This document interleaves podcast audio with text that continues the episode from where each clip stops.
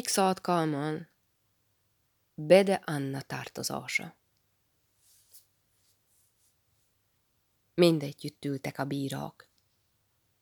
Ott künnököd neki nehézedett az idomtalan épületnek, szinte összép szorítá annak falait. Ráült az ablakokra, és elhomályosíta a jégvirágokat. Minek is ide a virágok? A teremben nehéz, folytott levegő volt, ködmön és páinkaszag, s a legfelső ablaktáblán csak lassan, lomhan forgott az ólomkarika. A bírak fáradtan dőltek hanyat székeiken. Az egyik behunytá szemeit, s kezét bágyattán leeresztve hallgatta a jegyző tollának percegését. A másik ásítozva dobolt íronnyával az asztalon, míg az elnök, letolva pápa szemét orra hegyére, izzadó homlokat törlékendőjével. Szürke, hideg szemei fürkészve szegeződtek az ajtóra, melyen most tavozik az imént letartjat bűnügy személyzete, a beidézett tanúk és vadlottak. Van-e még odakün valaki? kérdi vontatott, hideg hangon a szolgától. Egy jány, mondja a szolga. Hadd jöjjön be az a jány. Az ajtó kinyílt, és a jány belépett. Ödelég áramlat sorrant be vele, mely szelíten meglegyintette az arcokat, s megcsiklandozza a szempillákat. A vastag ködön át, mintha egy sugár is lopódzott volna az ablakhoz, és ott táncolna a jégvirágok közt, megsokszorozva magát a tárgyalási terem falain és bútorzatán. Takaros egy teremtés, délceg, aranyos termet, melyre a kis virágos ködmünke olyan módosan simult, mintha szoborra lenne öntve. Fekete szemei szendén lesütve, magas, tomború homloka elborulva, megjelenésében baj, mozdulataiban kecs, szoknyalja suhogásában varázs. Mi aratban vagy gyermek? kérdi az elnök közönösen. Az ilyen merev, szigorú hivatalnoknak nincs érzéke semmi iránt. Olyan megigazítja fekete kendőjét a fején, és mély sóhajjal feleli. Nagy az én bajom, nagyon nagy. Hangja lágy és szomorú, a szívekig hat, mint a zene, mely mikor már elhallgat is, mintha még mindig zendülne a levegőben, elváltoztatva mindenkit és mindent. A bírak arca sem olyan mogorva többé. A király képe, meg az ország bírói is odabb, nyájasan integet neki a néma farról, hogy csak beszélje el azt a nagy bajt. Ott az írás, elmondja az. Csak hogy azt még előbb meg kell keresni a keblében. Ki kell gombolni a pruszlik felső kapcsolat, s kezével benyúlni érte. Ó, a csúv kapocs! Ni, lepattant, leesett. Milyen elbűvölő látványa, mint lehajol érte szemérmesen, s az írás is kihullonnan. A kegyetlen szürke fej, az elnöké elfordul, csak a nagy, kövér kéz van kinyújtva az írás felé. Egy végzés, dünnyögi, amint szúró szeme elszalad az iraton. Bede Anna felhívatik, hogy fél évi foghaszbüntetését mai napon megkezdje.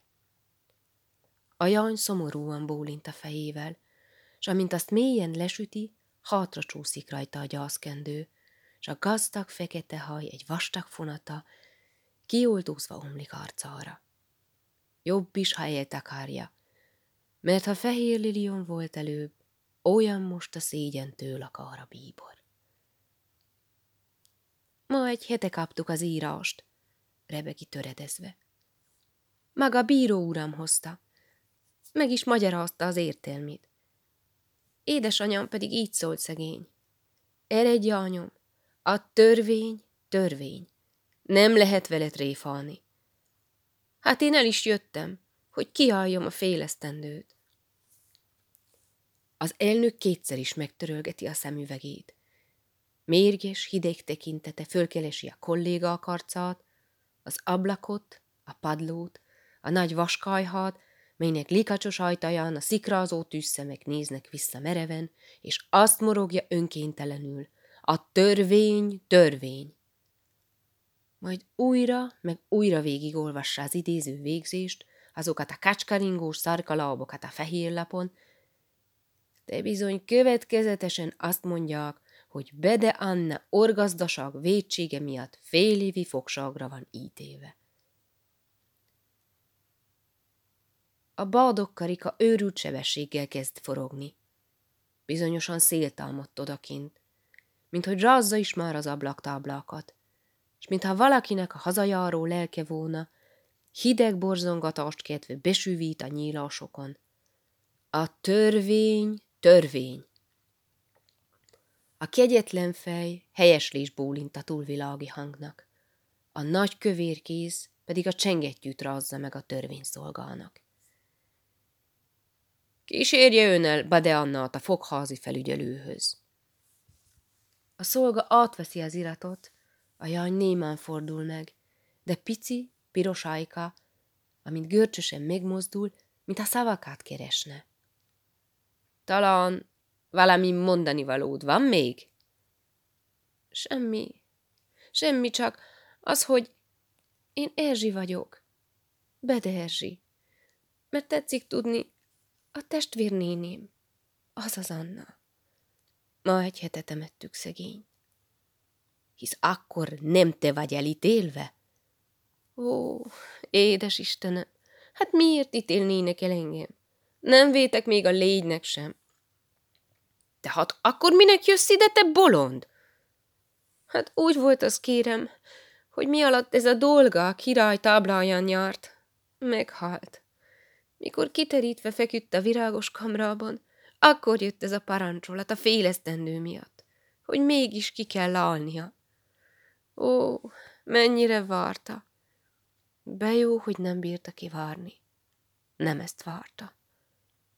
Könnyei megérettek a visszaemlékezésben. Alig bírta folytani. Amint ott feküdt mozdulatlanul, becsukott szemekkel, örökre elnémülve, megsiketülve, megígértük neki az anyámmal, mindent jóval teszünk, amit a szeretője miatt követett el. Mert nagyon szerette azt a kartony Gábort. Miatta keveredett bűnbe. Azt gondoltuk, hát... Mit, gyermekem? Azt, hogy legyen meg a teljes nyugodalma a halóporában. Ne mondhassa neki, hogy adósa maradt. Édesanyám a kart fizeti ki, én meg a vármegyénél szenvedem el helyette azt a félesztendőt. A bírak egymásra néztek mosolyogva. Milyen naív, milyen együgyű jany. Az elnök arca is, mintha nem volna már olyan szertartásosan hideg. Sarga kendőjével, nem is annyira a homlokat törli, talán lejjebb valamit. Jó van, ja, jó van, lányom. Hanem, megállj csak, most jut eszembe. Széles tenyerét homlokára tapasztja, és úgy tesz, mintha gondolatokba mélyedne. Igen, igen. Nagy tévedés van a dologban. Hibás írást küldtünk hozzátok. Nagy mélázó szemeit élénken emeli fel a lány az öregre, s mohón szól közbe. Lassak, lassak! Olyan fajó szemrehányos van a hangjában, hogy az öreg elnök megint zsebkendőhöz nyúl. A kegyetlen ember egészen el van érzékenyülve. Oda lép a jányhoz, megsimogatja gyöngéden azt a hollóhajat a fején. Odafönt másképp tudódott ki az igazság. Eredj haza, jányom! Tiszteltetem édesanyádat, mondd meg neki, hogy Anna nénéd artatlan volt. Gondoltuk mi azt? Suttoga, s kis kezét szívéhez szorította.